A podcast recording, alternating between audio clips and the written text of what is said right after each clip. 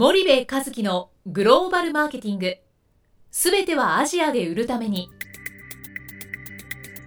ポッドキャスト森部和樹のグローバルマーケティング、すべてはアジアで売るためには、過去じゅうねんかんでせんしゃ以上の海外展開の支援を行った森部和樹がグローバルマーケティングを分かりやすく解説します。グローバルマーケティングとは、世界のニーズに応えて利益を上げること。アジアで売るためには、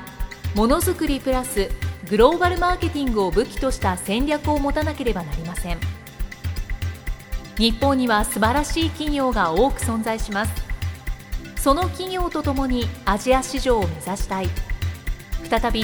ジャパンアズナンバーワンと呼ばれる時代を作りたい。森部和樹はそんな思いを持ちながら、この番組を皆様にお届けいたします。こんにちは、ナビゲーターの東忠です。こんにちは、森部和樹です。森部さん、それでは今日はあの、はい、ゲストをお迎えしてるんですけれども、はい、ご紹介いただいてもよろしいでしょうか。はい、山岸露伴さんを、はい、えー、お招きしております。露伴さん、どうぞよろしくお願いします。はい、よろしくお願いします。じゃあ、露伴さんのプロフィールをあの簡単にご紹介させていただきたいと思います。山岸露伴さんで、株式会社インクキュービックジャパンの代表取締役でございます。で、せんきゅうひゃくななじゅうよねん生まれ、趣味はピアノです。留学のため渡米し、ミネソタステートユニバーシティのマンカトを卒業。せんきゅうひゃくきゅうじゅうはちねんより米国にて検索エンジンマーケティングに従事、世界中に検索エンジンマーケティングのプロフェッショナルネットワークを構築。にせんにねん、米国にてインフォキュービック エルエルシー を設立。多言語のウェブマーケティングに関する情報発信を続けている。普通にあの海外 エスイーオー、エスイーエム、日本語版とデジタルマーケティングインエイジアということで、英語版がございますということです。はい、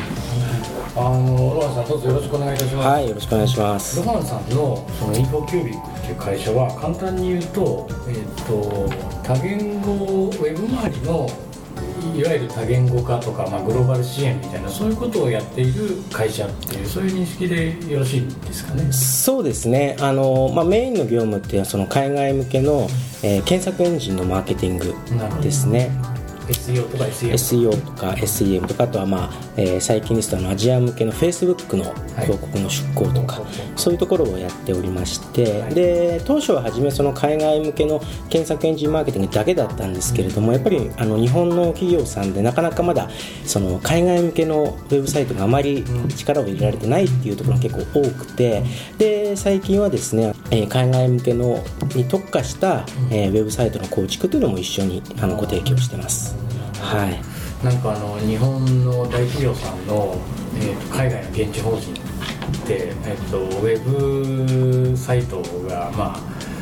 あ、あの最近はないところはないですけど、じゅうねんぐらい前だとなかったりして、はい、で今でもその日本の本社の日本語のウェブサイトは非常に立派なのに、はい、海外の法人のウェブサイトだけ英語のやつとか中国語のやつとか、まあ、反対字簡体字のバージョンで非常にまあ簡素なものだったりするケースが結構あって、もったいないなっていう気がすごくするんですけど、はい、そういうものを最適化していきましょうというご支援をしてるんで、そんなそうですね。結構今までのその日本企業の海外サイトって、まあ、せっかく日本語ページ作ったので少しは海外のコンテンツもないとっていうのが結構多くて、例えば に,さん ページだけ作るとか、うん、デザインも全然日本みたいにお金かけないとか、うん、そういうのが多かったんですけれども、うんでも最近になってそのいよいよその、まあ、海外から、まあ、ビジネスを増やしていかなくちゃいけないという時になった時に、あの、まあ、今のままだとなかなか広告だけやってもなかなかうまくいかないんですね。っていうので最近はやっぱりあのウェブサイトをリニューアルして、えー、海外向けを強化するっていうのはかなりあの去年ぐらいから増えてきてると思いますね。うん、先ほどお話にあったその Facebook、はい、もうあの消費財系のね企業さんなんかだと、その外資系の消費財メーカーさん、例えば ピーアンドジー とかユニリーバーの Facebook ってファン数が何十万そうですね、ファンとかっていて、はい、同業種の日本企業の Facebook サイトをこう比較すると結構お寒い状態になったりっていうのがあって、はい、やっぱかなりそっち方面にえー、いわゆるグローバル企業って言われるところは相当投資をやっぱされてるんだなっていうのはすごく感じてはいるんでね、消費財の世界なんか顕著なんですよね。そうですね、やっぱりあの日本でソーシャルメディアってなるとすぐにその売り上げにつながるかっていう観点から議論することが結構多いんですけれども、ソーシャルメディアはまあ売り上げというよりもそのファンを作るとか顧客とのネットワークのコミュニケーションツールなので、例えばあのアメリカとかだとあの ジーイー とかで ジーイー とかああいうサイトでもトップページに Facebook とか Twitter のリンクつけたりとか、なかなか日本の製造業界でそこまでやるところってないんですね。あとあの海外であの Pinterest っていうあの写真の共有サイトがあるんですけども、その ジーイー もそれもやってるんですね。で結構その ジーイー って大きなものを作ったりするので、そういうところの写真、綺麗な写真を撮ってそのユーザーに見せたりとか、なのでかなりあのソーシャルメディアはその位置づけがその日本の企業さんとあの、まあまあ、特に欧米の企業さんっていうのは違うんじゃないかなというふうには思いますね。なるほど、うん、あ、そうなんですね。日本の会社で確かに Facebook とか Twitter をね、一部上場の大企業で表に出してる会社って消費財系の会社で、そのプロダクトサイト、はい、いわゆる商品メインのサイトでそういうのは見るかもしれないですけど、コーポレートサイトでそういうの出してるっていうのはあんまり。そうですね、はい、あのやっぱり日本はお国柄かわからないんですけども炎上しやすいんですね、うん、海外の人ってそのみんなで集まってその誰何かをってあんまり実はないので、もちろんその悪いネガティブな情報とか出るんですけれども、日本って一回火がつくと非常に速いスピードであのまあにチャンネルとか通して伝わってしまうので、多分そういうのもなかなかそのソーシャルメディアに踏み切れないっていうところもあるんじゃないかなとは思いますね。うん、まあでもやっぱりまずはホームページっていうところなんですかね。そうですね、やっぱり、まあ、小さな規模とかの、うん、あの例えば、まあ、以前も弊社そのアメリ日本の企業さんでアメリカでラーメン出店するっていうので、それを Facebook ページとか作りましたけども、そういう小さなあの規模とかであれば場合によってはその Facebook ページだけでファン作りっていうのも結構コスト的にもかからないのでいいですけれども、特にやっぱりその、まあ、製造業とかあの一般的なビジネスはやっぱりあの Facebook だけではなかなか大変じゃないかなとは。う、ね、うん、あのこれでファンさんが書いてるえー、ウェブマーケティングで世界を制す海外 エスイーオー、エスイーエム というあの本なんですけども、ね、はい、これは商営者ですかね、はい、その中で、まあ、あのだいはち章に面白いあのページがあったんでちょっと見てたんですけど、あの日本企業のグローバルサイトっていうことで日経 ビーピー コンサルティングが、まあ、あの評価した日本企業においてのグローバルサイトの評価が最も高いのは、うん、でランキングがこうきゅういまで出てるんですけど、はい、富士通で富士フィルム、それから三菱電機、キャノン、村田製作所、川崎重工、エーザイ、ダイキン、武田薬品、ニコンと、はい、ランキングがあるんですけど、これ面白いですよね。富士通がグローバルサイトを非常に充実してるっていうか。そうですね、それ、まあ、あの にさんねんぐらい前に日経 ビーピー さんがやった調査なんですけれども、で上場企業を、まあ、リサーチしたときにそもそもその、えー、グローバルサイトとしてその重要な機能があるウェブサイトはいちわりぐらいしか満たなかったという、うん、ほとんどの企業はまだ日本の企業はそのグローバルサイトの準備ができてないと、うん、でその中であの富士通さんのサイトが、まあ、あの日経 ビービー さんのそのリサーチの中では点数が高くて、でやっぱり実際そのサイト行ってみるんですけれども、もうサイト全体をもう極端な話日本向けに全く作ってないですね、うんうん、その日本っていうのはその世界の中の一個の国としてあるような位置づけで作っているような感じがしますので、あの非常にクオリティがやっぱりあの高かったなというふうには感じましたね。確かにグローバル企業って呼ばれるような外資のね企業さんはグローバルサイトが充実していて、その下に各国ごとの独立した、まあ、あのサイトなのか、はい、まあ、言語で選んでなのか、なんかそんな作りになってますもんね。結構意外だったのはなんかソニーとか入ってそうなんですけど入ってないっていうのと。そうですね、なんかこれやっぱりあの製造業界がほとんどなんですよね、うんうん、川崎重工とか全部製造業ですよね。なのであの、まあ、意外にその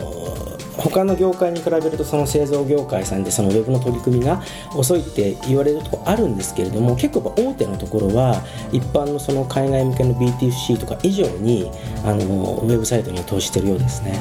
ですよね。結構 ビーツービー がね、まあ、ビーツーシー もやってるんだけど ビーツービー 系の会社、村田製作所さんとかね、うん、川崎重工とか、うん、あの入ってるじゃないですか、はい、だから結構なんか日本の商品材日用品みたいなところがもっと出てくるのかなと思って、意外にそうです ね, ね、うん、あのなんかその海外展開のご支援してて、こうサイトって必ずあるステージでぶつかるんですよね、はい、サイトだけピカピカにしてっていうのは本末転倒なところもあるんですが、はい、一定のこうステージになった時にやっぱりしっかりとしたあのグローバルサイトだったり、はい、まあ、エスイーオー、エスイーエム、うんえー、Facebook、Twitter の施策なんかは打っていかないといけないなっていう壁にぶつかるんですけど、はい、結局この一番こうメインになってくるのが、まあ、大企業の場合サイトになってくるじゃないですか、はい、こうこんなグローバルサイトは エヌジー よみたいなのってあるんですよね。そうですね、あの結構ですね、あの、まあ、弊社もお客さんに会う際にいろいろな、例えば、まあ、製造業界さんのサイトとか見るんですけれども、あの、まあ、結構その日本語サイトと比較したときにあまりにもコンテンツが少ないで、おそらく少ない理由っていうのは例えば翻訳のコストがかかるとかいろんな原因があると思うんですけれども、ただあの一番難しいところはその日本側からするとそのページがないよりはいちページでもにページもあった方がいいっていうふうにあると思うんですけども、海外の人から見たときにこの例えば何千万の機械売ってる時にこのページのレベルでってやっぱりブランドを知らず知らずに失っちゃうんですね。でそれが一番気づかないのが一番やっぱり怖いっていうのはありますね。なんか自分たちのわからない言語だからどういうふうに書いてあるのかとかって多分日本語以上に気にしないのかなという気がしてて、日本語だとその語尾とかね、はい、もちろんご自宅じゃそうだし、その表現の仕方とかものすごいこだわられてるからものすごく丁寧に作られてるじゃないですか。けどあのいわゆる多言語になってくると、はい、そこをやっぱりこう気が回らなくなるっていうか、そうですね、急にこうあんまり関心を持たなくなるというか、そうですね、あの、はい、コンテンツがものすごい少ない。少ないですし、あとはその翻訳も本当にそのピンからキーまで本当に安く済ませようと思うと、まあ、極端な話あの機械翻訳っていうのがありますし、あとはその一般の人がする今クラウド翻訳っていうのがすごい安いんですね。そういうのをやるのもありますし、あとはもう本当のプロの翻訳があって、でその上にローカリゼーションというところまであると思うんですよね。で、まあ、どこにその翻訳を使うかっていうのはまあ予算にもあると思うんですけれども、やっぱりその特にあの欧米とかになるとあの文章が結構羅列されてるサイトって結構多いんですね。日本ってどっちかというとそのイメージを見せて直感的にって多いんですけども、やっぱり結構欧米の場合だとその文章をしっかり読んだりとかっていう時にあの例えば、まあ、機械翻訳ですとあのあまりよろしくないですし、例えばあの機械翻訳は実はあのまあ、Google も翻訳持ってますけれども、 Google 自体もあの検索エンジンのスパムになるような質の悪い文章になる可能性があるから、うん、ウェブサイトはお勧めしないよっていうふうに、うん、Google のサイトにも書いてあったりとか、まあ、いくら進歩したって言った機械翻訳まだちょっとそうですね。だから例えばそのまあ、全部が全部そのものすごい高品質な翻訳っていうとコストも高くなってしまうので、例えばまあ普通に翻訳をしてトップページと商品のページだけコピーライティングを入れるとか、そういう工夫をされるだけでも全然あので、それはそのアクセス解析見ていれば、まあ結局見られてるページと見られてないページって結構メリハリができてしまうので、見てるところだけの文章を例えば投資するとか、そういうことをするといいんじゃないかなというふうに思いますね。なるほどね。で、その結局なんか外国の人が作った日本語で間違ってるのを読むときにそのこんな間違いしてとか見るじゃないですか、よく海外に行くと、はいはい、で、あれを会社として例えばその規模の大きい会社であればあるほど、まあ、あの上場している会社であればあるほどさすがにそんな間違いを多言語ですると我々が日本語変な日本語を見てあって思うような同じ感覚で外国の人はえって思うわけじゃないですか、はい、そうするとそれがブランドを下げることになるので、はい、えっと、中小企業がとりあえず予算を最終的に抑えるために自動翻訳使うっていう選択肢を取るっていうのはまあ別として、はい、あのある一定度の社会的その責任の大きい企業というのはしっかりしたものを作っていかなきゃいけないっていう、はい、そういうことを。そうですね、やっぱりその世界中からそのサイトって見られてるわけなので、結構見えてないとこの影響ってやっぱり大きいはずなんですね。なのでその辺のところっていうのは非常にあの大事じゃないかというふうに思いますね。なんかとりあえず作るみたいなのはあのノーだっていうふうにね、はい、あったんですけど、やっぱまさにそういうことなんです。そうですね、おそらくこれはそのウェブサイトを作るだけではなくて海外展開をするっていうことにもつながると思うんですけれども、やっぱりその海外展開する必要性って今年去年来年というよりはごねんごじゅうねんごだと思うんですよね。でその時の準備をいつするかっていうことだけだと思いますので、そういう意味であのちょっと半年だけ海外チャレンジしてダメだったらやめようってやめてしまったら、企業によってはごねんごない企業もあるかもしれないわけですよね。なのでそういう意味でやっぱりあの、まあ、細く長くでもあの少しずつやっぱり前に進んでいくっていうのが大事じゃないかなというふうには思いますね。わかりました、ロハンさんありがとうございます。ではあのまた引き続き企業の海外展開をウェブ周りでどう支援していくかみたいなお話を聞かせていただければと思います。どうもありがとうございました。はい、ありがとうございました。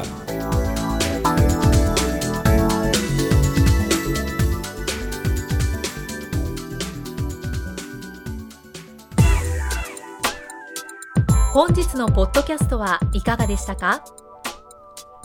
番組では森部和樹への質問をお待ちしております。ご質問は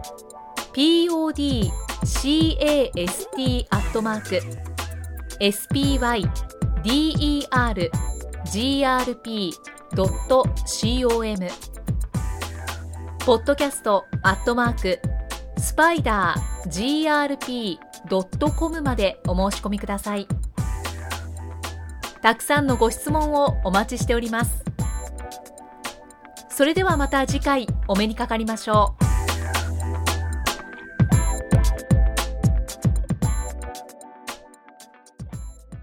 森部和樹のグローバルマーケティング。